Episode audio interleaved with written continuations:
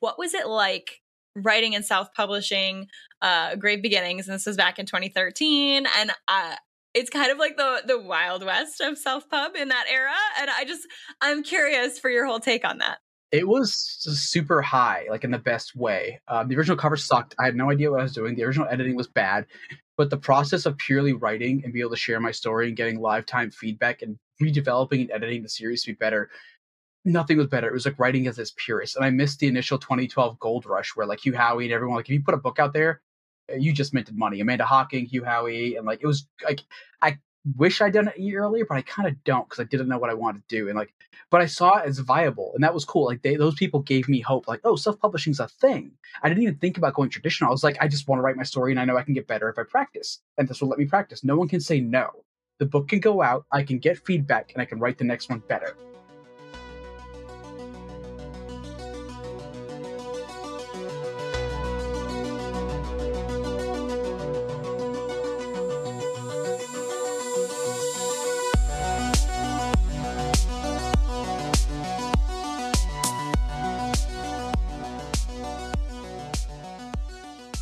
What is up, everybody? You're listening to episode 61 of SFF Addicts. I'm your host, Adrian M. Gibson, and welcome to your weekly dive into the world of science fiction, fantasy, and writing craft. Joining me, as always, is my co host, the Chewie to my Han Solo, the Joker to my Commander Shepard, MJ Kuhn. How's it going, MJ? Hello, I am lovely. How are you? I'm doing very well, thank you. And for anyone who wants to support MJ's work, you can go pick up a copy of Among Thieves. There is no fucking, but there are thieves and heists and all kinds of fun, morally gray characters. So if you like Kings of the Wild, The Lies of Locke Lamora, go get yourself a copy of Among Thieves and go pick up a pre order for Thick Ass Thieves. Sorry, Thick As Thieves. Still no fucking. Um, still no fucking. And that is out on July 25th. So go get yourself a pre order and support MJ. As well, a quick note for listeners the official SFF Addicts Patreon and merch store are live, so check the links in the description to support what we do here. Also, don't forget to rate and review the podcast on your favorite podcast app and subscribe to the FanFiAddict YouTube channel where this and every other episode of the show is available in full video. And now, welcoming today's esteemed guest author, the one, the only R.R. Virdi, author of the first binding, the Grave Report series, and more. How are you, Ronnie? I'm great. I'm super happy to be here with you guys. This is fantastic. Dude, um, I love the first time I was here before. So, oh, dude, I'm so excited about this. Likewise. Yeah. It's just friends talking shit and oh, having oh, a good time, enjoying some SFF. But to get things started, for anyone who isn't familiar with you, Ronnie, tell us a bit about yourself. Uh, yeah, uh, so I am, uh, as you just said, the author of the first binding, which came out last year and recently just won the Webster Award. Um, Thank you. I uh, have been writing SFF or publishing since 2013. I started indie. I went hybrid when I signed with Tor Books and uh, Gollancz back in 2020, so three years ago at this point. And beyond that, just I've always been a uh, Northern Virginia kid. Grew up in the Washington D.C. greater area. I grew up uh, very traditionally South Asian, but also very badly South Asian in that I didn't live up to any of my parents' and ancestors' expectations. I failed math and dropped out of it in senior year. I dropped out of college. You're not a lawyer. I, yeah, I'm, I'm, not a doctor, lawyer, engineer. Um, instead, I actually gravitated towards uh, automotives. Like hot, I used to hot rod, uh, race, build, restore muscle cars specifically, uh, boxing, uh, traditional martial arts. I'm very much like the weird jock in fantasy, is what I've been called by other people at this point. Um, Take I, that, Alex Darwin. oh yeah, I forgot. Yeah, he's a Brazilian jiu-jitsu guy. Yes, it's like me and him would get along great. Yeah, there you go. You guys oh, could spar sometime. yeah. Oh, I have no ground game. He would murder me.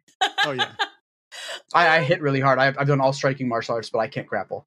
But I've done none of the above, so both of you could just absolutely destroy me.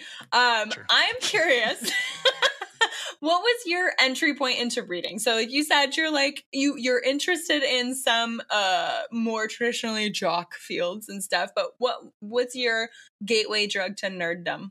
Oh, so I actually own the books too. Thank God I had to go find them. But um, so it was Star Wars specifically. Nice. Um, this was like the early '90s, so Star Wars had just like come back to theaters. They did like um an anniversary rerun, and a friend of mine had uh, taken me. He for, well, first for my birthday that year, he got me this New Hope set of like these bronze figurines. They were like they were colorless, all little bronze. So cool to me because I didn't understand it. Like I saw C-3PO and Darth Vader with his lightsaber, and they were all just bronze colored. I didn't understand like what this was, but they looked amazing. He's like, "Oh, you haven't seen Star Wars?" He's like, "Well, it's in theaters. Like, let's go." And we actually started with Empire Strikes Back. not New Ooh, Hope. But I was just interesting place to start. captivated with it. It utterly took me away. And then I watched Yeah. New Hope, and obviously the build up to like the- Vader reveal was kind of like muted for me. But I was still able to, appre- but I was still able to appreciate it, knowing like where Right. it came from. And then at the time, the '90s had the huge boom of Star Wars books. Um, David Farland was doing the courtship of Princess Leia. All the IP work was happening. Kevin J. Anderson was doing Young Jedi Knights. And the books that Timothy really sold me, Timothy Zahn, were uh, the Han Solo trilogy. Um, the Han Solo trilogy is a very personal favorite of mine. I was checking it out weekly over and over from the local library.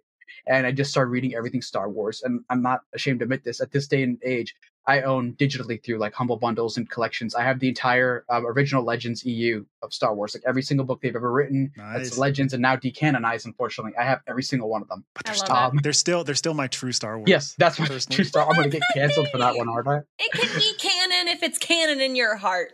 Yes, yeah, right. It's like KOTOR is my just like safe place. So fuck you, Lucas. I love it. 10 out of 10 take. and then from there, um, 2000s, uh, I just started like uh, like sixth grade, so I was still in elementary school. But Dresden Files had just come out, and I had been getting recommended it a couple times, and I finally just actually got into it, and it blew me away. Um, because I hadn't really seen much urban fantasy in literature at the time that I was familiar with beyond maybe some early TV shows. You know, Buffy had just started, I believe, and prior to that, the only interest I had was comics but there was nothing really urban fantasy at the time. It was more urban occult horror. Um, something I grew up with was uh, the John Constantine original Hellblazer novels, which sh- I should not have been reading as a kid, So by the way. It was extremely dark, um, super graphic. It was terribly manipulative. Um, just the things John Con- John Constantine's not a good human being at times. Um, but it opened me up to this idea of magic in the contemporary world, and Dresden fulfilled that. And that, that to this day has become a very personal, close, and favorite series of mine. And that kind of really put me down the doors of reading. Um, it, it- Star Wars started me. It was Dresden Files that actually just blew me away and and Close the kept me as a deal. Yeah, yeah, yeah. Oh, I love Dude. that. That's so cool. So would you say that it was Jim Butcher who kind of shifted your thinking in terms of like, fuck yes, I want to be a writer and and and kind of propelling you onto you know, Yes and no. It's a horrible story of what actually sold me, and I, I got to be careful. Ah, maybe I can just say it. So part of this is a dark story, which I talked to you about, Adrian. That Yeah, uh, yeah. summer of age eighteen, uh, before I went to college, it was summer. Um, I didn't know what to do with my life, and I tried to take mine, and it was unsuccessful. It was both successfully unsuccessful because I actually tapped out, but the way I hung myself, it, it uh, the cordage broke, and I struck the ground so hard I was like, Oh my gosh. not resuscitated, but like I snapped out of it because I Yeah. lost consciousness. And I was kind of like in a listless area for a while. And then I was talking to my friend. At this time, we'd read a very famous author that we had also grown up with in the 90s, and he'd killed a prominent character. And this isn't George R. R. Martin. And we were like, you can't do that. You can't kill a main character. Like, that's, that's horrible. You're a terrible writer. Yeah. Like 22 times New York Times bestseller, right? Um, you can't write. And we are like, we, we can do it better. Like, let, let's just do it and write our terrible high fantasy with our self projections in it and we just started doing it this like that summer. We sat down at a computer and we started writing out the god most awful like fantasy ever that is banned by the Geneva Convention for torture to read. And, like, I, I think like the princess my character was going to rescue was literally a Megan Fox insertion because Transformers had just come out, so she was like the most attractive Wow. person on the planet, right? um, it was bad, but I fell in love with the actual act of writing. Like everything in my life made sense. I was happy. Um, I was fulfilled. I was like, wow, I read so many books. Like I can learn this. Like I may not be good Yeah. at it now, but it feels like if I practice, I can get somewhere with this. And I stuck with it since 18. Um, so like, yeah, God, 15 years now at this point. yeah, man. I love that. And that's such an important part of the journey, right? Where it's like realizing I suck at this. And I feel like so many people go, I suck at this, I give up. And I think that's the mark between someone that ends up actually publishing a book. Uh, it's, I suck at this, I need to get better at it. Exactly. Um, and having a career, to be honest, Yeah. because not everyone blows up on the first book. Some do, it's rare, but I've been very fortunate to hear Jim Butcher's stories of success. And it took like five or six Dresden books, as well as selling Codex of Alera, before it was like a tangible living. So that's you know you're halfway through the first set of ten books, as well as selling a whole other series in advance. That that's a lot of work, and he put in the work for it. Oh, for sure, for sure. Well, that's I'm curious to kind of start into your your publishing journey, and Oh, let's sure. start with your self publishing journey. Okay. Um. So, what was it like writing and self publishing? Uh, Grave Beginnings, and this was back in 2013, and uh, it's kind of like the the wild west of self pub in that era and i just yeah, i'm curious for your whole take on that. It was super high like in the best way. Um, the original cover sucked. I had no idea what i was doing. The original editing was bad. But the process of purely writing and be able to share my story and getting live time feedback and redeveloping and editing the series to be better nothing was better. It was like writing as its purest. And I missed the initial 2012 gold rush where like Hugh Howey and everyone, like if you put a book out there, you just minted money. Amanda Hocking, Hugh Howey, and like it was like I wish I'd done it a year earlier, but I kind of don't because I didn't know what I wanted to do. And like, but I saw it as viable, and that was cool. Like they, those people gave me hope. Like, oh, self publishing's a thing. I didn't even think about going exactly. traditional. I was like, I just want to write my story, and I know I can get better if I practice, and this will let me practice. No one can say no. The book right. can go out. I can get feedback, and I can write the next one better. Um, and I did, and weirdly, the book was still selling because like it was like at the tail end of the gold rush where people were still checking out self pub, and I got the usual like inherent like oh self pub it's bad, but the book was earning money every month, and not like a little bit; it was earning like a decent amount, and I was like yeah. okay. And then I took two years instead to write the second book, really pushing my craft, and then that debuted, and it was up for the Dragon Award that year alongside with Jim Butcher, N.K. Jemisin, and a few others, and then the profile highlight of that. Um, I believe The Verge covered it and they've got like what millions of like readers. Oh yeah. Instantly, it was like okay, four figures a month from two books with no advertising. It, it was a living and an income. Um, and I was like, okay, this is really possible. I just need to work on my craft.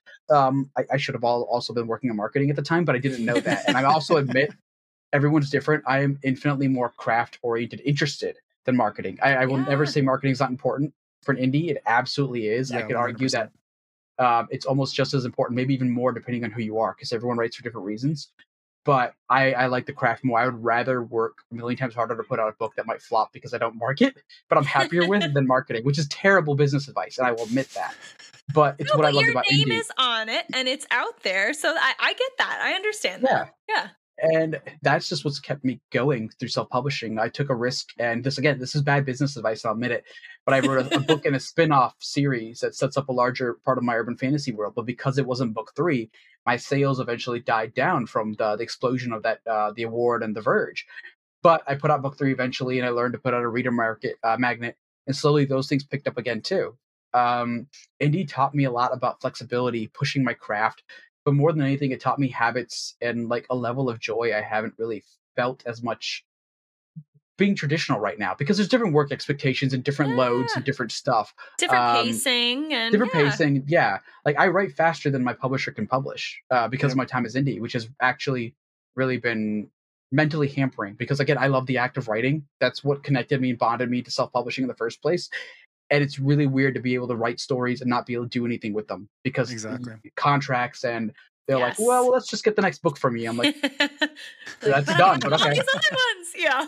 yeah, yeah, yeah. But how does how is it for you to kind of look back at that? Because yeah, you were in the tail end of the, the gold rush after like Hugh Howey and that and that uh, initial boom. How is it for you to kind of like view the self published space today compared oh god it's amazing. back then. I've never been happier to watch so many people go indie off the, the get-go which i don't know if i got yeah. canceled for saying that being trad now. Um, fuck it. but like no i'm happy. Well here's the thing and this might get political and i gotta be careful but a little while ago we saw people in the traditional sphere trying to acquire lit rpg um, wanting to bring it into that. And i was not the earliest but i was in the early sphere of one of the people who published lit rpg maybe a year or two after the genre really got started. So i wasn't an early adopter but earlier before way what it is now. And I think there's a lot of ignorance on some genres and why they succeed indie. And I think that's beautiful that genres can become this microcosm that only work there because it also yeah. creates an ecosystem for authors to create a living there. Mm-hmm. And the mm-hmm. market would not work traditional because of the margins they need, the price points they sell at, and not understanding that the, it takes to the publish. time, the yeah. accessibility and structure. So one example, a lot of lit RPG readers are younger people. They don't necessarily have a budget in some cases, and sometimes many cases, to buy one fourteen ninety nine ebook versus yeah. KU ten ninety nine and read all of them. They're binge readers, yeah. and they should be allowed to have that market space. Um, including the writers making a living at that price point in market space. That wouldn't work traditionally. And essentially, you could kill a lot of people who are maybe in what would be the equivalent of like a lit RPG mid list. Maybe they're not six, seven figure earners, but they're making 50, 60, 80K, whether side income or full time. They deserve to have that market space. And that's existed now larger in indie. Um, so one reason that I love it is also this. I've been told consistently urban fantasy is no longer hot traditionally. Um, when I was already succeeding and making a small living from it in the like 2016, 2017, I had traditional editors tell me no one's buying it unless your last name is Butcher, Briggs, Kadrey, or Hearne. You're I like, know, interesting. indies- There's so many people buying it from me. exactly. And, and, and way larger than me. I know indies who are making six, seven figures doing it. Um, I was just slower. And I've seen this exist for a lot of people. Like um, we talked about some indie authors earlier. I don't want to name names only because like I don't know how it could be interpreted, and I don't mean this in a negative way. But there's certain subgenres of fantasy, for example, that traditional is just not acquiring because it's not hot to them. But like like if you're writing Dragon Rider fantasy, most trad pubs aren't buying it right now. I don't know why, but there's there's things but it's the huge. fan base it's huge it's huge and the fan base is there and Mhm. you should be allowed to write and sell to that. So i think it's just it's for me it's just like tear jerkingly almost beautiful. I'm so happy to see people who just love writing because it's a full market exchange. There are people who love writing creating what they love. There are people buying it. The author's making a living and people are entertained. And that's what this is about at the end of the day like all the hoity-toity stuff out of it. You're happy creating art. Someone's happy consuming it. You have two like this full side of happiness like and people are getting paid. Mhm. That's what it should like be about win, win, win, win. It- Yeah, it everybody wins. it is. Yeah. Beautiful. and and I am happy to see a lot of the stigma going away. It hasn't gone away completely from what I see at times. Yeah. But watching so many indies now just go indie for the first time without fear, without going like, oh, it's a backup plan or rejection or looking at it in a negative light, just like, oh no, this is a viable option. I'm happy to do it. I have it, whatever. Because like all publishing should be valid. Like I'm not trying to rag on trad like you shouldn't go trad if you don't want to, or if you want to. It's just I didn't like the fact that indie was getting that, and I'm happy now that there seems to be a lot more of an equilibrium. Um, and we've seen people go hybrid, which we've talked about, which I think is also awesome because it offers more income and money and flexibility to people from traditional who might want it. Yeah. Well, that's I love that. I've I've always said, uh, and I know I, I am so thrilled. I'm with you. I'm so thrilled that there's less of a stigma. It's less of a divide because when I was first entering this space, it did very much feel like the indie pub people were like, "Ugh, trad pub is hacks and sellouts," and you know what I mean. And then the trad pub people are like, "Ugh, Like- indie pub is what, whatever."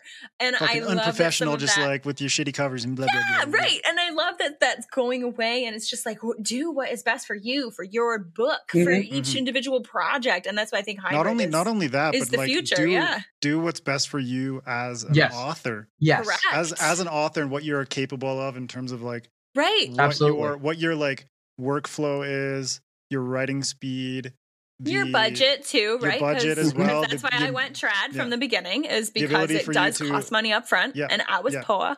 Exactly. But also it's like, do you have like an entrepreneurial spirit? Do you have like right. an ability to kind of straddle that line between Arguably, you kind of need that in trad these days too. that, you, you absolutely do. Well, No, you absolutely well, do. and and this too, like to straddle that line between between creative and and marketer, you know, which Yeah. trad people have to do as well, which is like, oh god damn it. Yeah. There's no escaping the marketing life. no escape. There is no I love escaping it. it this one. Well, let's pivot back to your books more specifically, because I know you talked uh, a bit about how the the Dresden Files, Jim Butcher, uh, was kind of one of your first like obsessions um, in in the book world, um, and I just want to dig into that a little bit deeper. So, what Sure. appealed to you specifically about writing urban fantasy and then Oh, urban fantasy okay. detective stories? Like, what drew you to that immediately? it honestly felt like the perfect culmination of a lot of other stuff that I grew up with that I loved. So something I didn't talk about earlier that did influence me, but I never gave credence to at the time was my mother was a big horror and like early mystery detective uh, reader. And she'd have all these books laying around. So when I couldn't get the books I wanted from SFF, I just read those.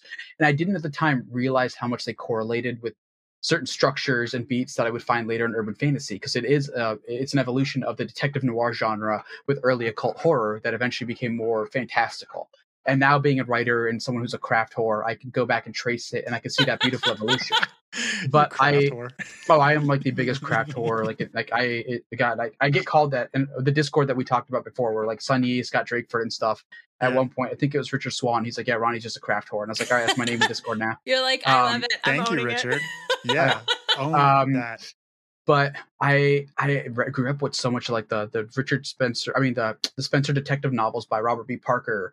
Um, I've got Walter Mosley on a shelf over there. I've got Nice. um, oh my god, how am I forgetting his name? He's like the grandfather of the genre, and his books over there. Uh, the Postman Rings Twice, and um, oh my god, this is so embarrassing. I could like literally just rip the curtain aside and the books over there. But um, uh, Let me just long- look this up real quick. Yeah, I was gonna say I am not able to help you, but it's, the reason why you're blanking is because you're on camera James right M. now. Cain.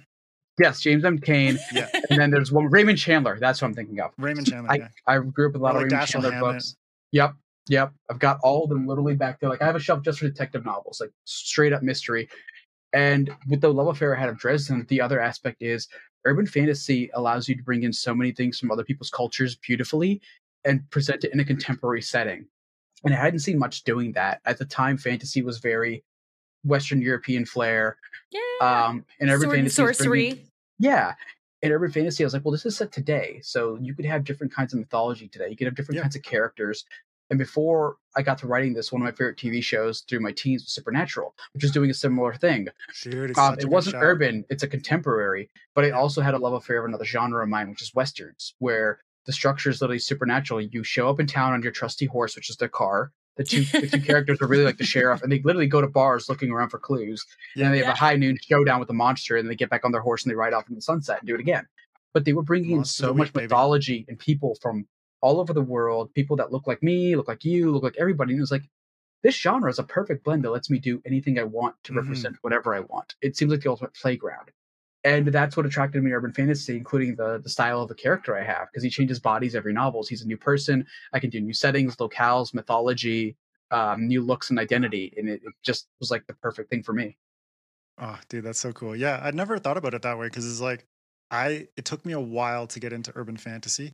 And the urban fantasy that I read that that was like earlier on, I wasn't necessarily aware of the fact that I could call it urban fantasy. It's like yeah. reading like American Gods and I'm just like I'm not Yeah. really cluing in. I feel that. like it's one of those kind of kinda thing. nebulous genres, right? It Where is, like yeah. straddles several and people categorize it And differently. It and gives you it's a so much whole thing. fluidity because Yeah. of that, though.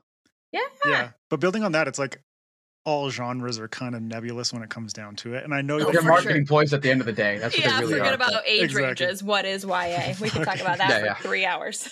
yeah, MJ, you're YA, right? There's Am there's I? no Oh, fucking. Don't there worry. is no fucking. You're right.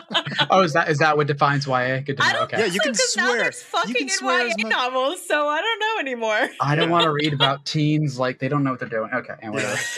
no, I actually thought this was hilarious. So what happened in, to the um, days of like heavy petting? Come on, people. that's this is 2023. That's a kink now, and we don't kink shame. um, I actually had a fan send me like a picture that I think it's in Brigham University. Uh, next to Brandon's books is a copy of uh, the first binding, but both his book and mine are in YA. Interestingly enough, and I'm like, what? yeah, they were shelved in the YA section. They were just like, like, Okay. are you sure? That- dude, that was like that was like uh, I went to a I went to a, a Spanish uh, bookstore here in here in Quito in Ecuador, and they have the basically like the young the English section, but the English section is divided into young readers and and and everything else pretty much. But then right next to the young the young readers section, they have like uh like the Spanish young adult section yeah and i've walked by and I just like saw all the new Orbit editions of The Witcher, and I was like, no, Oh no. no. And I literally went to one of the people working there in Spanish, telling them like, You're like, this is the least YA. you're probably gonna want to move those books. Yeah, no, I straight up because like, dude, it took up like three feet of the shelf, and I was like, you're gonna Oh. want to move that shit. bless them. That's great. Oh my You god, I love it. And she looked at me and was just like, oh no. You know, I could be like super caricaturish and be like, ay Dios mío. I was about to say that too. Like, I was actually gonna go ideas mío. No. oh man. All right. Well, getting back to genre. I know you like to write across genres, and Yes. I wanted to get your take on like what are your feelings about this nebulous shit and the notion that authors, whether by their own reasoning or by publishers kind of like pigeonholing them, often confine themselves to a genre or their career ends up getting confined into like a specific thing. I hate that's what it is because I have a different theory, and I could be completely off base, but I, I'll share my theory. Um, I always wanted to be the guy who could write everything from the craft aspect because, again, that's what motivates me. But I believe those authors also might have a longer career. I could be wrong, but when I look at guys like Gaiman and King who've written a, different styles of books, they also write standalones. Uh, King has a series, obviously, The Dark Tower, which that's SFF from a guy who was doing a lot of Super fantasy. thrillers and Yeah. horror. Um, Or even It- it's a Fairy Tale, Tower. right? Which just Yeah. came out. Yeah. Mhm. yeah um i think it allows you to have different inroads to your books where not everyone's going to like every book you do anyways even Exactly. in a series uh, you will pick up new fans lose some old ones but if you've made them as real fans they might just not be there for that book they might come back for the next one but all you're doing is creating more inroads from a larger audience pool and that's what i firmly believe and i don't like the idea of being pigeonholed but traditional publishing has different theories on that um, speaking to my own uh, situation i've actually pitched certain things where my agent's just like no like why don't you want to do another good fantasy and i was like I mean, I do, but like I'm flexible and I've got these ideas for standalones and I like different stuff and I can write fast enough. Like, let me flex my muscles. Let me let me try to build a larger audience. There's other books I want to do. Um, and he's like, yeah, maybe, but it kind of feels like no. But um, we'll we'll see when it actually gets there. But it's like when you ask your mom for McDonald's, and then she's like, "We'll see." McDonald's at home. It's like You you little have you already have a fantasy book. Write another one. We have fantasy at we home. We have sci-fi at home. Okay. Yeah, exactly. And it's like Fucking Like, greedy. and at the end of the day, it's my career. So, like, the best way to build the career you want is to write the books you want. It's the only way to get the readers you really want because they will Yeah. read the stuff you want. It sounds very reductive, but it's true.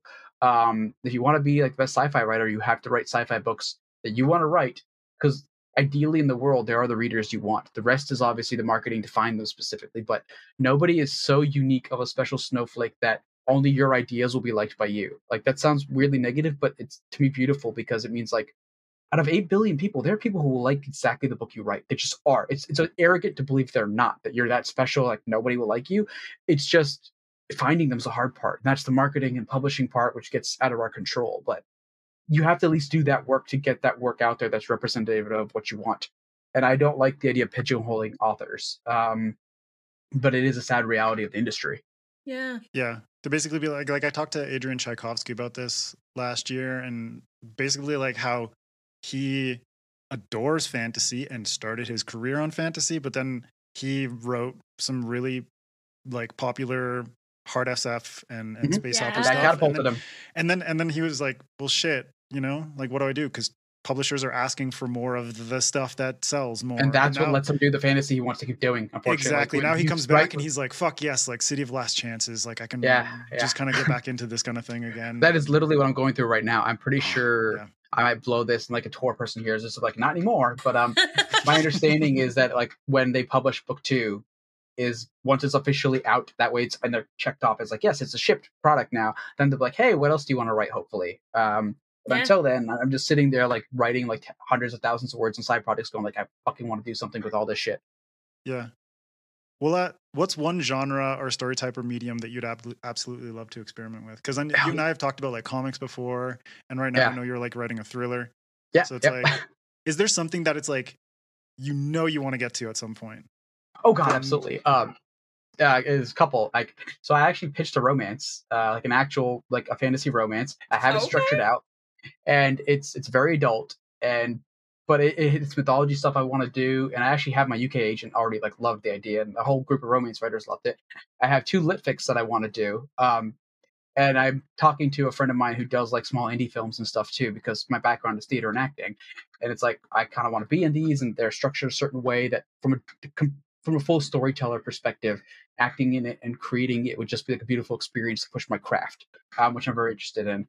And then more contemporary stuff, like before, like we talked about with Neil Gaiman, like what he likes to write. Um, I genuinely actually love that style of fiction.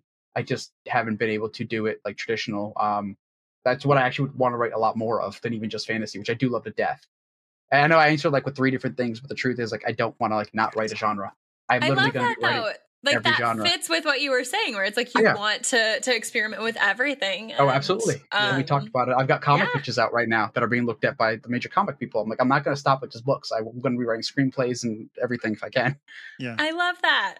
I Beautiful absolutely love whore, that. Right? Yeah, I was gonna say craft whore. We're here to learn all the crafts. Thanks. Oh, absolutely. Oh, absolutely. Like, it's not even a joke. I have like everything from the Sanford Meisner, um, like acting method books down there that I still have and keep. Um, so acting, screenwriting uh, stuff. Every every how to write a comic book. Everything from Alan Moore's interviews, like coded on a USB, just so I could rewatch them. Like it, it's nuts. I.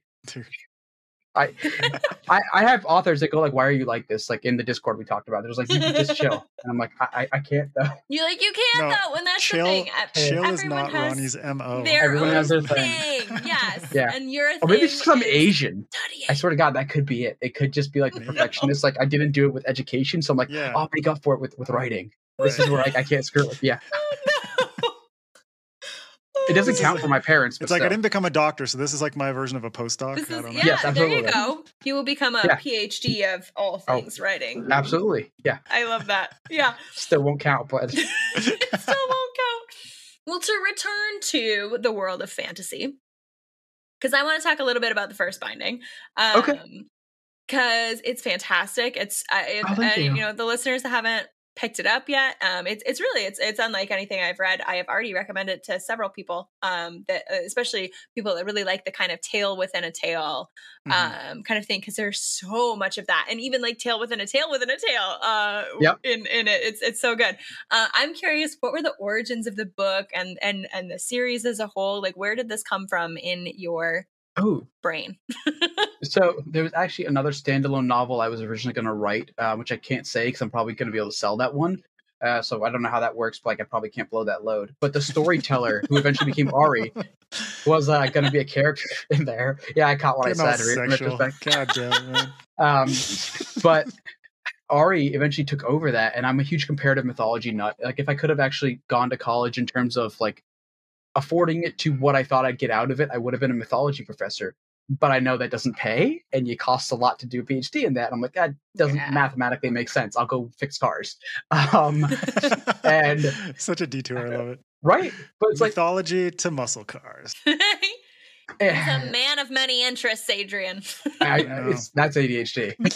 um, relatable but it just like it, Ari took over, like in two two true storytelling fashion. He took over, and then I was like, okay, my theater background comes in here.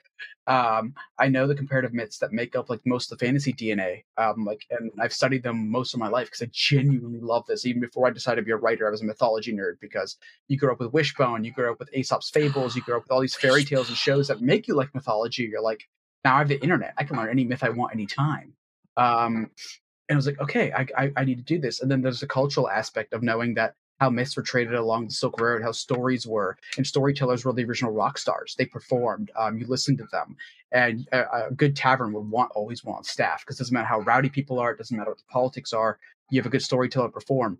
Drinks are going to be sold. People are going to clap. They'll come back for the next night and next performance. And um, there's a famous book about the Marco Polo of the world before Marco Polo, Ibn Fadlan. He was a Middle Eastern trader who journeyed from the Middle East all the way as far as Russia and he brought up actual storyteller with him because when you went to new places and you met like different lords and governors and, and nobles of estates the storyteller can make your journey really appealing oh we crossed this great desert and if you haven't been to the middle east there are these animals that and he describes a giraffe which is why you have goofy paintings in europe of giraffes like they've never seen one It's yeah, like a because some- rhinoceros that looks like fucking ridiculous and morphed. yeah and, it's like, because really- they're hearing like a story of an animal they've never seen they're painting it from that idea Yeah, yeah. and storytellers were this great commodity. And I'm like, okay. I was like, I want to do this. And like, I got to make him a South Asian character because part of it's like, I want to see that in fiction. And then also all the South Asian myths and tales I could do. And I started deconstructing it. And I was like, all right, the Mahabharata, which is one of the oldest epics in the world, um, after the Enuma Elish, which is the Babylonian Sumerian one.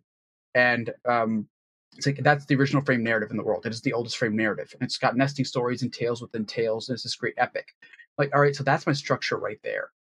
And then I was like, how do I do this? And it's like, oh, this whole story is supposed to be told by Ari. So it's going to be a meta analysis and commentary on storytelling. So it's going to be a love letter to novels I love, as well as the mythology I love, the history of all of that. And then it's going to be a reply, a commentary, and an analysis. So every chapter is going to be referencing something, breaking it down. And the more people who are mythology nerds will read this, will get some of the stuff I'm really doing because it's written in layers that the more you know, the more you can peel away. And it actually changes the book you're reading like for example one spoiler i can share because readers have already found this i don't know this is going to ruin it for more but chapter 10 in book 1 is titled brahm which is an origin story a cosmogony story of how the universe came into being at least as far as ari and people in this universe knows because one of the things the story is not every story you hear is true and what are truths and lies and it's written with rhyming couplets and quatrains around normalized prose and then there's a mini section of verse in between this little poem However, one reader, I don't know how they found this when the book first came out. If you delete all the normalized prose and you leave the rhyming couplets and quatrains in perfect order, the entire chapter is a new epic poem. So there's actually text you can delete Dude. that doesn't rhyme, and all the rhymes form a whole poem, and that might change the story you're reading, maybe or maybe not. I, I'm not going to answer that, but there's Wow. illusions and literary techniques all through this because it's supposed to be a love letter to storytelling. So I use as many literary techniques as I can, from kennings to epithets um, that that will like seed secrets and stuff to be revealed later on. Um, I like some chapters the way they're structurally written reference like other genres altogether. Like this is how a western starts, or this is how um, you know the climax of this story would go, but it's not where you'd expect it to be. Um, and then it includes like uh, the romantic climax subplot part is a Bollywood number, but it's disguised in a European fair to be accessible. but it's it's uh, you know it's a masquerade, but it's singing and dancing with the, the romantic uh, climax being fulfilled there. And there's a way to make it both Western accessible, but also show the homophily too. Here it is done in a South Asian culture with POC characters. Um, an entire series is written that way, which also gets me from my editors. Why are you like this? Because then they get like 10 pages of explanations why I can't cut one line because it, it matters to the first book if you do this, this, and this, and then it matters three Yeah. books down the line. And they're like, okay, that's cool, but we hate you. they love it secretly. Yeah. but dude, I love I like for me reading the first binding. It was so cool to be because like I love to read from from history, not just in science fiction and fantasy. This is an SFF podcast, but I think it is really good to broaden your horizons and understand like where stories come from and the fact that you were able to use real world examples of of storytellers and um, stories across time and comparative mythology and all this kind of stuff to flesh out the history of your own world and its characters through meta narratives and all that kind of stuff. Oh, yeah. The thing that really like I just I just been like aching to talk to you about is the notion of the power of stories Oh, in okay. terms of this You're like, I'm in. um I'm in. in terms of like the the the history of our own world and the context of the first binding and how the power of stories is kind of like a commentary on our own lived experience and what we've sort of developed as human beings as our overarching narrative. So a lot of that came from my own story, which uh, um, I obviously, well, at least the framing from it did. Um, when I talk about how my dark my life's been, and there've been a few times I've actually decided to try to end mine. Um, and obviously, the dedication is very clear about how influential Jim Butcher's been in saving that.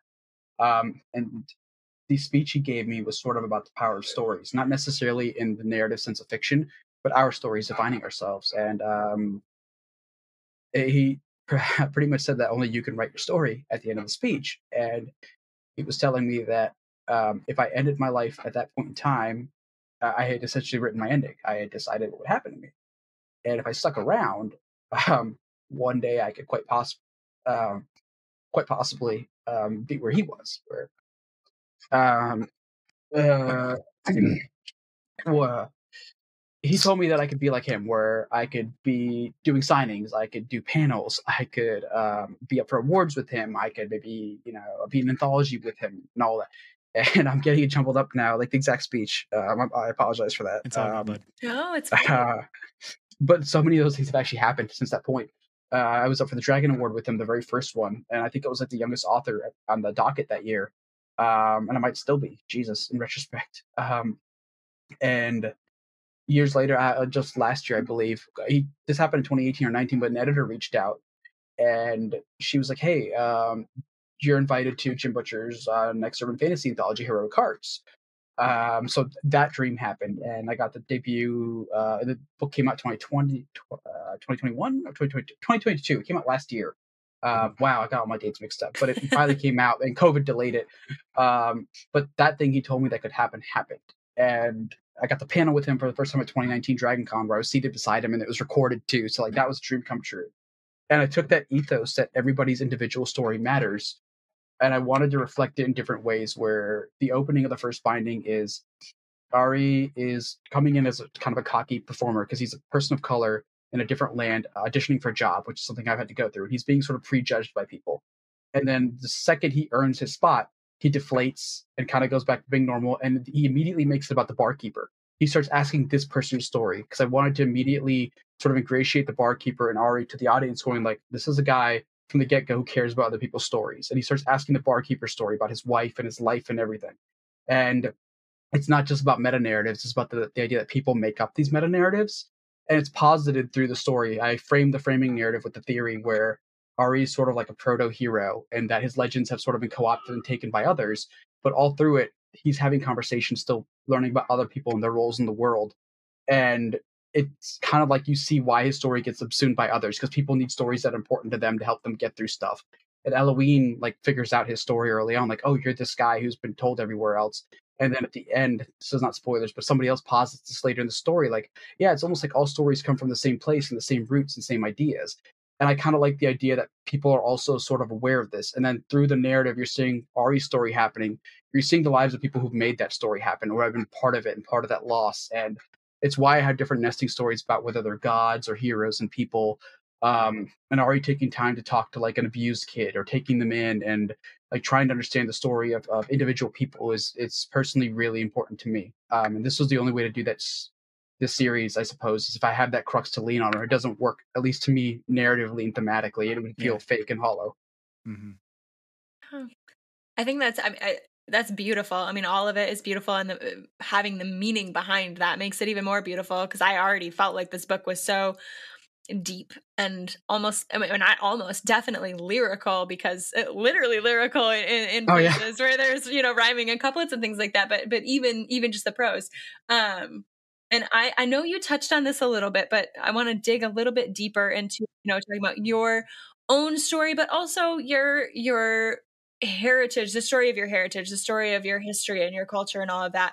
And um, you know, your the exploration of South Asian culture and and your, you know, your heritage in this story. Sure. So growing up, um, part of it was uh, my parents were both immigrants. My mom didn't work uh, for the first, uh, I guess, 10 years of my life when I was a child. She was specifically full time mother taking care of me. Um, because, and th- this is, I gotta be careful how I say this because I'm not trying to mean anything, but there's there's a bit of like very patriarchal stuff in South Asian culture, right? And I'm the firstborn and I'm the baby boy. Um, so yeah, the mom's always gonna be home, take care of the baby boy. Um, and my dad was a cab driver, uh, immigrant, and I guess the only kind of connection, this is an assumption, is, but um, because I never got an answer for this at home was we spoke Hindi, Punjabi, and we spoke South Asian languages. There was no English. I actually didn't learn English until I went to Montessori, which is like preschool before preschool. So I had to learn English with other kids. Um, and that was like the first thing to like South Asianness at home is just normalized to me. Like when I'm with my family, I actually don't speak English at all. Um, and it's something that's generationally different because my sisters actually do speak English all the time. They don't speak Hindi and Punjabi. Um, I do, which weirdly enough, um, and it's just a gap I've realized with them. They can understand it, they just don't speak it. Yeah. Um, and they they they probably can. They just it, they just don't. It's not their. They natural, just don't. Yeah. And my relationship to them, which was closer to my parents in a way, because I was caretaking them. Because by the time they were older and my mother started working as well, I always spoke English to them, and that mm. was probably my fault. But um, that's the way I was raised too. Like my father, we, we didn't watch PBS as a kid. I didn't watch a lot for a long time. I never had cable. Like I was missing out on like when people were talking about Nickelodeon and stuff. Um, my dad would watch Bollywood movies because part of his background and his this is what where the stuff about dreams and dying dreams come from. Until Tremaine was uh, he actually was in Bollywood for a sh- very short time, trying to make it as an actor. Like he was like you know background number thug thirteen or something and, and stuff like that, and had like ten seconds of screen time and trying to get there, and it didn't work out. Um, but I think because that he's always had a very close um, tie to watching films. Like he's always been a film buff. So I'd watch those and like I'd watch um, the Indian epic Mahabharata is probably the most epic story retold. It's had like 99 retellings and republishings. Everyone's written it. If you want to make money, you rewrite it.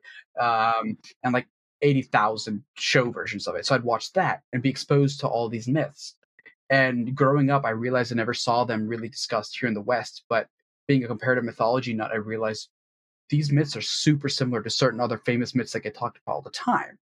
It's like this is my chance to do something with that, set it along a fictional Silk Road, and show how myths and stories change and evolve. Um, this is like my Tolkien-esque attempt in what Tolkien wanted to do was he wanted to recreate a pre-Arthurian mythology because the time he was writing, uh, everything was like King Arthur centric, and the history of Britain is not that. You know, it is it's a very immigrant state of just different kinds of uh, Anglo-Saxon cultures and you know Norse culture, especially um, in terms of the mythology, at least. And he went back to the Norse epics. Um, he was like, okay, well, this is my chance to do something like that with Asian culture uh, in mass, because it's not just going to be South Asian, but that's where I'll start. And it just it weirdly took off. The more I researched, the more I just read myths over and over. I'm like, okay, I know how to create like a new proto myth by doing what I want and reanaloging stuff that we've already talked about, the love letters and talking about existing myths. But then putting it the cultural lens that I know. Yeah. And for you, how has it been to kind of like take stuff that is so personal to you and coming from the world of self pub and then transitioning into traditional publishing, but with a story like this and a story that is so deeply rooted in your own heritage, your own personal history, your love of stories, but also what you what you talked about in terms of like what what Jim Butcher was was telling you, like being able to tell your own story and being the author of Ronnie Virdi and and what you wanted to put out into the world, but then having something so so personal, and then that being the one that kind of like hit Trad Pub and blew up, you know. that's that's been so hard at times because like it's been a weird roller. When it first happened, I was like, "Oh my god, this is like the greatest thing ever!" Because I actually part of the not I don't want to say violently, but it was like a reaction to. I actually wrote um, a book that I don't want to talk about. Like it was very commercially successful indie, but I wrote it mostly on a dare, and it actually kind of hurt my soul that it did so much better than everything else I bled my heart and soul into. Um, and I did really work hard on it. It's not like I half-assed it, but it was just the fact that I was like, "Fuck it, why not?" And I was like, I, I wasn't as emotionally attached right. uh, Right, which is not to say I didn't try. I really cared about the project. It's just, it just because it was a hot genre at the time. That was the, the, the thing. The guy was like, this person's a very commercial writer, and this is not a criticism at all. But they will like, you know, the whole idea of writing to market, chasing the money, and whatever's hot that they will do. And I completely respect that because you got bills to pay. And I, I did that. I was like, all right, you, you know what? They're a friend. I trust them. I'll write it. And it, it I made, God, I made like buy a sports car money in, te- in 10 days. It was ridiculous. It was an obscene amount of money um, at that time and it hurt me that that's what it took. And again, this is personal reaction. This is not a criticism for anybody else. And Tales of Tremaine was like, you know, I just need to do something for me. And everything else that we talked about eventually codified in doing that. And when it went traditional, I was shocked because I didn't think there was a market space for this, um, especially because of the lyrical nature of it. I was working with specifically a voice and lyrical coach that also does South Asian stuff. Because there's different cadences, there's music patterns, and there's certain um, pacing that I'm using with the writing. I don't know if everyone's going to pick up on, but it's personal. It's for me. I'm, I'm waiting for that one geek to find it and find the little secrets I did there. Um, so like, yeah, this is too weird. No one's going to publish it. The only person interested at the time was Audible. And when I got the Tor deal, I was staggered because I didn't have an agent at the time. I like weirdly circumvented everything, and I was like, okay, this this must be the sign. And and then since it's come out, it's been very weird and rocky because like I recently saw a magazine, um, and this is I got to be really careful because I don't want to start drama, but like they're a prominent magazine in like literature circles. And the reviewer who reviewed the book was not South Asian, but they questioned the South Asianness of the stuff, which is really funny and weird, but also like kind of offensive because I'm like, I have like a whole slew of South Asian authors that love that and get all the South Yeah. Asian references, and I'm right, like, right. bro, like who are you to? But it's like that's publishing at the end of the day. Mhm. Like you can say whatever you want technically if you're not an author. I was like, all right, you know, like kinda, it's kind of weird and kind of fucked up, but all right. Like I, Yeah. you could just say you hate the book and I'd be fine with that. I'm like, all right, that's personal, but like, Yeah. like yeah, I don't really know how accurate To this is and question like the South Asian he is, and authenticity so I was like, like, yeah. Well, like, and bro, as I've the got, like- author, you can't respond either, or And I can't respond, you're yes. the bad guy. Yeah. oh, yeah, absolutely, right. yeah. So I was like, okay, well, like Yeah. okay. this is weird. Just and I've talked to other privacy of your different own space, it'd be like, Yeah. fuck. And I've talked to other Asians about this of different backgrounds when I say Asians because they've all sort of run into this. And there seems to be this weird, like, publishing at times wants the exoticism of Asian stories, but they want it only in a very Western accessible way. And this isn't a blanket statement. Not everything's like this, Yeah. but there is an undercurrent of like we want eat, pray, love. We want when we see India, we want very Indian Indian stuff. And I'm like, I've got like talking about the caste system and poverty and like very South Asian experiences in terms of um like the food, the culture, subtle stuff that's just part of every day. Like the fact that getting a mango lassi, which I included just by different name, isn't there. But I'm like, that's so normalized. Like I love that stuff when I go there. And like I have um an ice box. This is like that. It's a magical version of an ice box, but there's an Indian treat called uh, gola, which is like ice gola. It's shaved ice, and you put this syrup called durhafsa on it, which is like a rose-colored syrup. And it's super sweet. It's probably why everyone has diabetes. But all they do is they just shave ice in a cone and they pour rose syrup on it, Yeah. and it is the most delicious thing in the world. Um, it is not good for you. But, oh my Sounds So God. good though. And all those little things are there. They're just normalized parts of life. And I tried in some places to up the magic with them and make them more sense of wonder and applicable. Um, and oh, the greatest one I saw was somebody commented like, "Why did I take the the magical kingdom or the magical school from World of Warcraft? Because that's where they were introduced to ashram for or ashram." And I was like, "Those are real places." Mm-hmm. Yeah. oh Um, yeah. god. the, the best one was think think think about the cyclical nature of how these things Oh, Yeah. feed God. in Yeah, and the other thing was this was really funny was I used tinkers in my book, um, but I tried it very clearly and I used the exact words. I didn't create a conlang, and this is one I kept true to. I used um, an actual name of a group of people who by caste are called Garia Lohar, and it, it means it's Loa is where the word comes from, and Loa is metal or iron, and Garia is like wagon or car this day. It used to mean like a wheeled vehicle, and this is a real caste of people who still exist to this day, who by caste were only like roving blacksmiths and tinkerers. Their literal trade that they were only allowed to do is tinker and I used their actual names so people could Google and find out, like, hey, tinkers actually have an older history than you know. Right. They're not Yeah. all just Western European. They exist in other cultures, um, including by trade. Some people are only allowed to do this, and people are like, oh yeah, you stole tinkers from like you know the idea of like British mythology. And I was like, uh, no, not really. Like, there's a lot of analogs of different cultures that came out of South Asia that I'm trying to show here. Um, yeah. I got to be really careful, but like, it's I don't want to spoil this stuff. I want people to figure it out, but like the history of like for example th- i'll keep this a real world time but the history of the romani people who uh, most people might know unfortunately by the slur that they're given uh, which is a truncation for egyptians which is the closest i'll say to it. Um, but they're not egyptian but the reason people thought that is because they were dark skinned originally and they were coming with very vedic arts you know like when you leave a country you don't have much what do you peddle? You peddle the idea of palm reading and palmistry and magic and that's one way to make money. Um, and now uh, the Romani people are obviously very widespread. They exist in all different colors, shapes, all different cultures, um, different names and groups depending on where you are.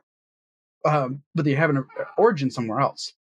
And it's just that idea of how people and cultures also change that's very central to Heroes of Tremaine the longer the series hopefully gets to go on. Because I, I had like it's the idea that people and cultures are also stories. That's what makes all of us up on the individual level, the cultural and societal level, and then they all change, are subsumed and absorbed and traded, and they evolve over time.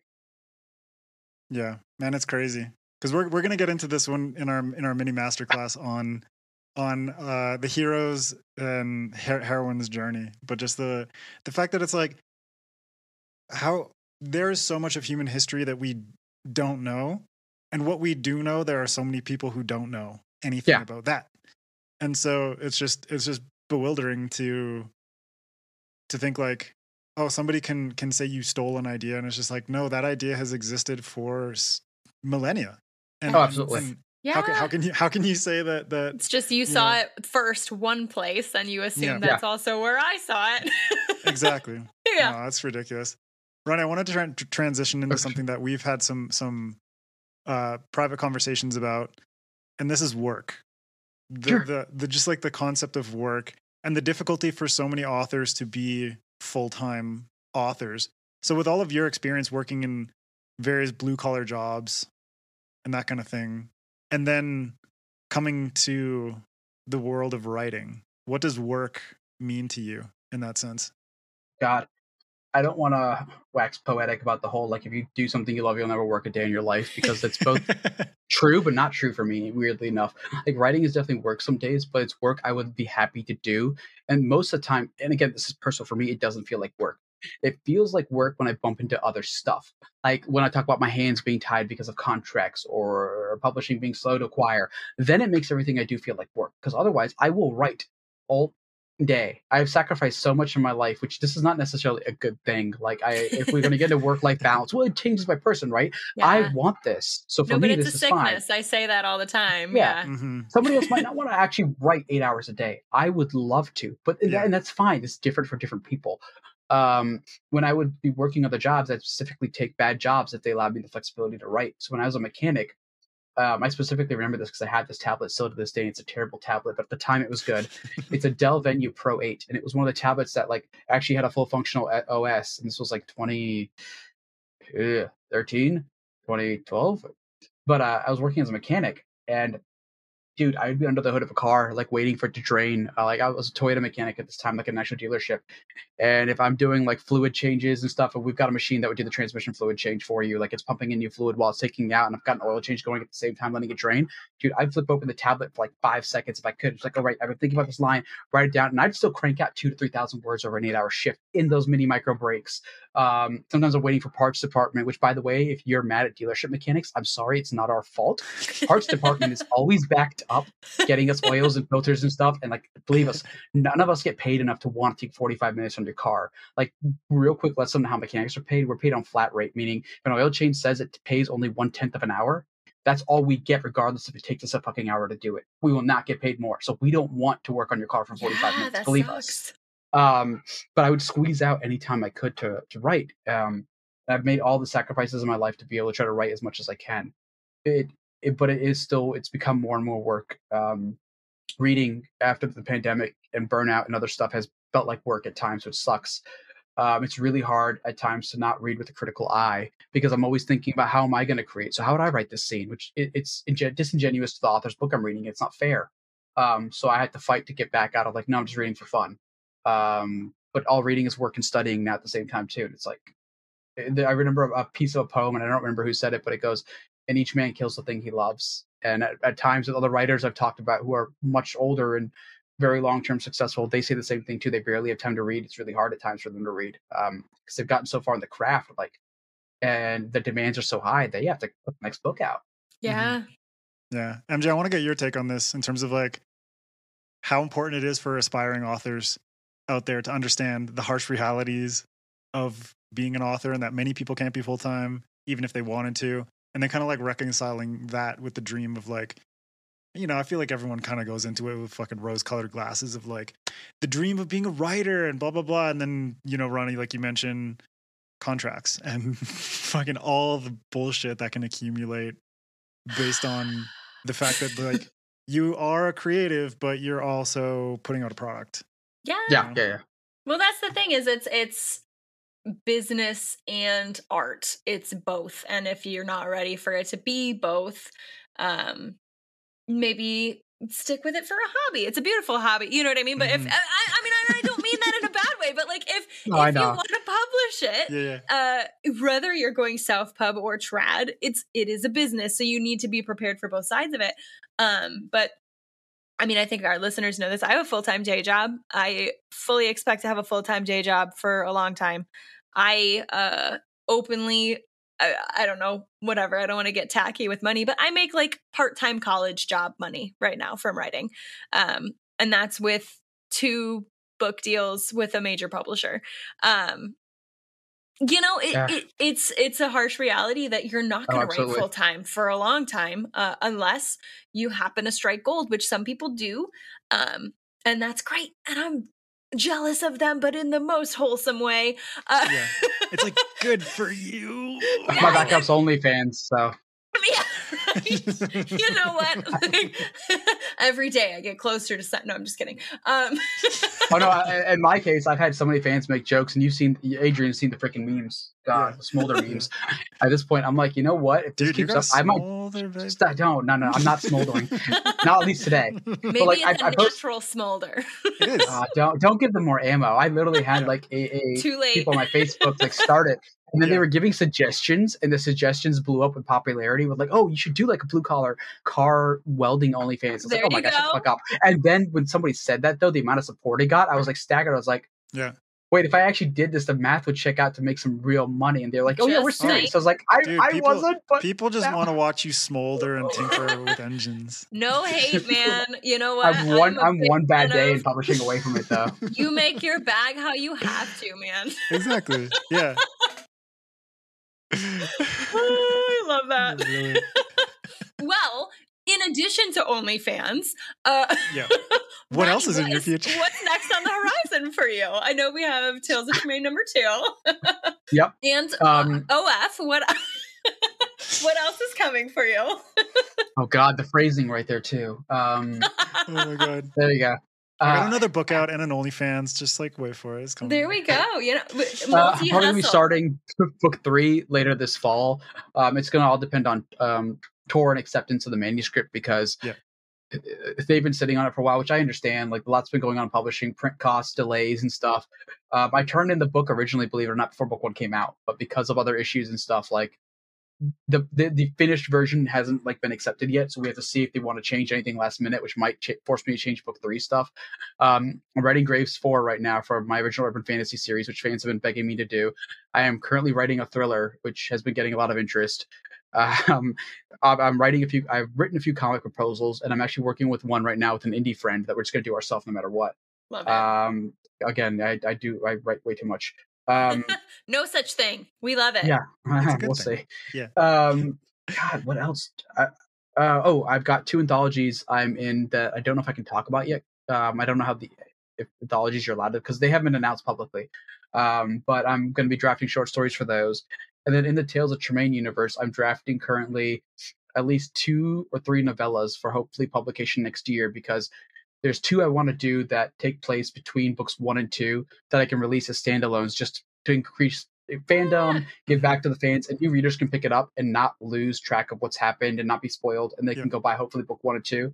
One I want to release alongside with book two because there's a whole arc that I was forced to cut just because of the size of the book. Uh, the original draft, which I told you guys behind the scenes, was 450k, and they were like, "We Yeah. can't physically print this book." I was like, all right so there's like a whole 30k just really cool adventure sequence that i can that I can actually cut and i'm like yeah this is gonna be a cool novella so fans can just get this and be like oh that's what, what happened there i was like yeah Mhm. absolutely it's awesome Oh, I love Um, that. That's so awesome. we'll see that's what i like to do so yes uh both not a lot and a lot I would say none of that yeah. is not a lot. You have a lot. That's it.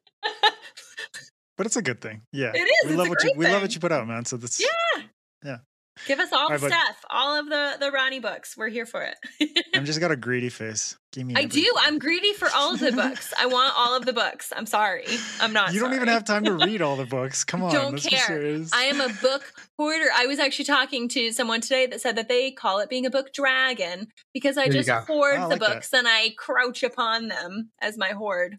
Okay. So- well, you you were you were like my my my troglodyte. I joke that MJ is my beautiful little troglodyte, but maybe you could be like my beautiful little dragon hoarder. You know what? i think it's a lot nicer than troglodyte I was gonna say I love that. I feel like I just went up like 15 levels in Oh, yeah. fantasy. You're still in a cave, but you Society. got upgraded, girl. No, dude, with Ronnie, that's why he calls me the troglodyte because I, I work from home at my mm. day job and then all I do is write and read. So I literally just live in this cave Okay. all the time. Yeah. what more do you need though if you're content right it's That's what I'm saying. I have snacks and my computer. I'm fine. And you got a cat. You got Thor- you I already have Thorin. You already have I Thorin do. Oakenshield in the cave. oh, You're well, then I've already failed as a dragon. He's what? That's some serious subterfuge. That's some long term subterfuge. He's playing the long game. He's been Yeah. here like nine years. One day you're gonna wake up and all your fucking books are gone. Oh, my books will be gone. No, oh, just the God. one, whichever book is the Arkenstone. Every Anyways. single book except The Hobbit, just as a fucking sick joke. Just All so right. I Oh know who did Yeah. it. yeah. All right. Well, MJ, no longer troglodyte. You are my dragon hoarder. I love it. And I'm here for She's it. my bestie. I don't give a shit. We're, we're just like making fun of each other. Whatever. All right, buddy. Uh, to close out, can you give listeners and viewers A, a good bit of soundbite writing advice, and B, tell us a weird or random fact that you find to be utterly fascinating? Oh, uh, I guess I'll start with the right first so I can think of a fact. Oh man. Um do this because you love this and not expecting to get rich or anything out of it. Um, if you want to get rich out of the arts, choose music. I, I'm like not joking about that. Like in terms of music, I know so many gig musicians who do like church performances and just they're not even like famous or well known, but the amount of money they make is obscene. Um, because there's always needs for really good musicians in w- weird places you don't think about writing is unfortunately like one of the least valued arts in terms of pay to valuation. I know everyone says they love books, but the way the industry supports authors and the way authors are supported en masse, um, like we're seeing with AI stuff, isn't it doesn't unfortunately add up. Um, do it because you love it, and then if you make lots of money, that's great. Like it. It's really Um, nice. God, weird fact. Oh man. God, I don't know. Oh God, no! If I say that, I'll get sued. Um, Well, now you kind of have to, no, right? I'll tell you guys afterwards because it's a weird car fact.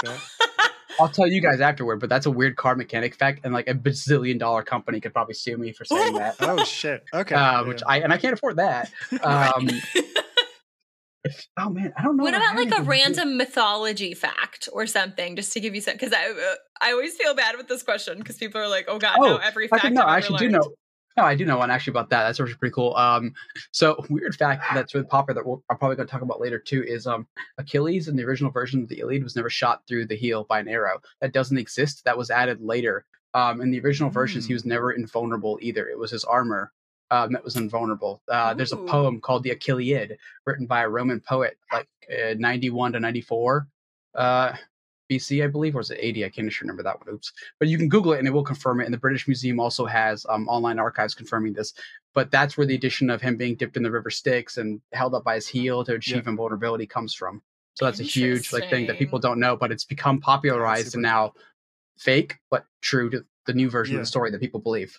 Oh, dude. But that's the that's the crazy thing about just like, you know, fake fake Stories. history. and well, that's the thing that like it kind of Yeah, yeah. dovetails back into what we were talking about with stories, right? Like, Yep. there's multiple versions and what's true. Full you know? circle, baby. Love yeah, it. Awesome. it's awesome. All right, well, Ronnie, thank you so much for hanging Thanks out for with us having today. me, guys. Dude, absolute pleasure. And uh, for anyone who contributes to our Patreon at $10 or more a month, there'll be a reading by Ronnie from the first binding. So you can get a taste of that book. We highly recommend you go check that out and go pick up uh, the first binding and support what he does. Go go pick up the Grave Report series as well. Oh, thank Uh, you. Yeah, just anything that Ronnie writes. Um, Ronnie, can you let folks know where they can find you on social media? Oh, absolutely. Um, I do have a just Facebook slash RR Virdi fan page there, and then I've got a fan group you can find through there. Twitter is where I'm most active, um, so that's just at RR Virdi. I'm also on Instagram under the same handle. I do apologize in advance. I'm very bad with Instagram um, direct DMs because they go to like a- another hidden inbox I didn't know Instagram had. Yeah. and I have been sleeping on so many requests there. And then because of this, if you're on Twitter and you find me, just bring up my fan Discord. It's probably the best place place to have direct access to me. Um, I include people all the time, and I'll just send out a free link. I don't care. Anyone's more than welcome to just join. Um, but I always have Discord active somewhere, and I can reply. Right on. And uh, everyone can look forward to OnlyFans in the near future. So don't worry about that. we'll Uh, Now I'm gonna have to posted do on it. that front. that that fucking smolder baby. All right, you can also follow SFF Addicts on Instagram and Twitter at SFF Addicts Pod, or you can follow me at Adrian M Gibson. MJ, what about you? Yeah, you can find me across all the main socials. So Twitter, Instagram, TikTok at MJ Kuhn Books. All one word. Excellent. So that's it for this episode. Stay tuned next week for part two with Ronnie to hear our mini masterclass on the hero's heroine's journey, which I am very very excited to dig into. For now, keep reading, keep imagining, and we'll see you next time on SFF Addicts.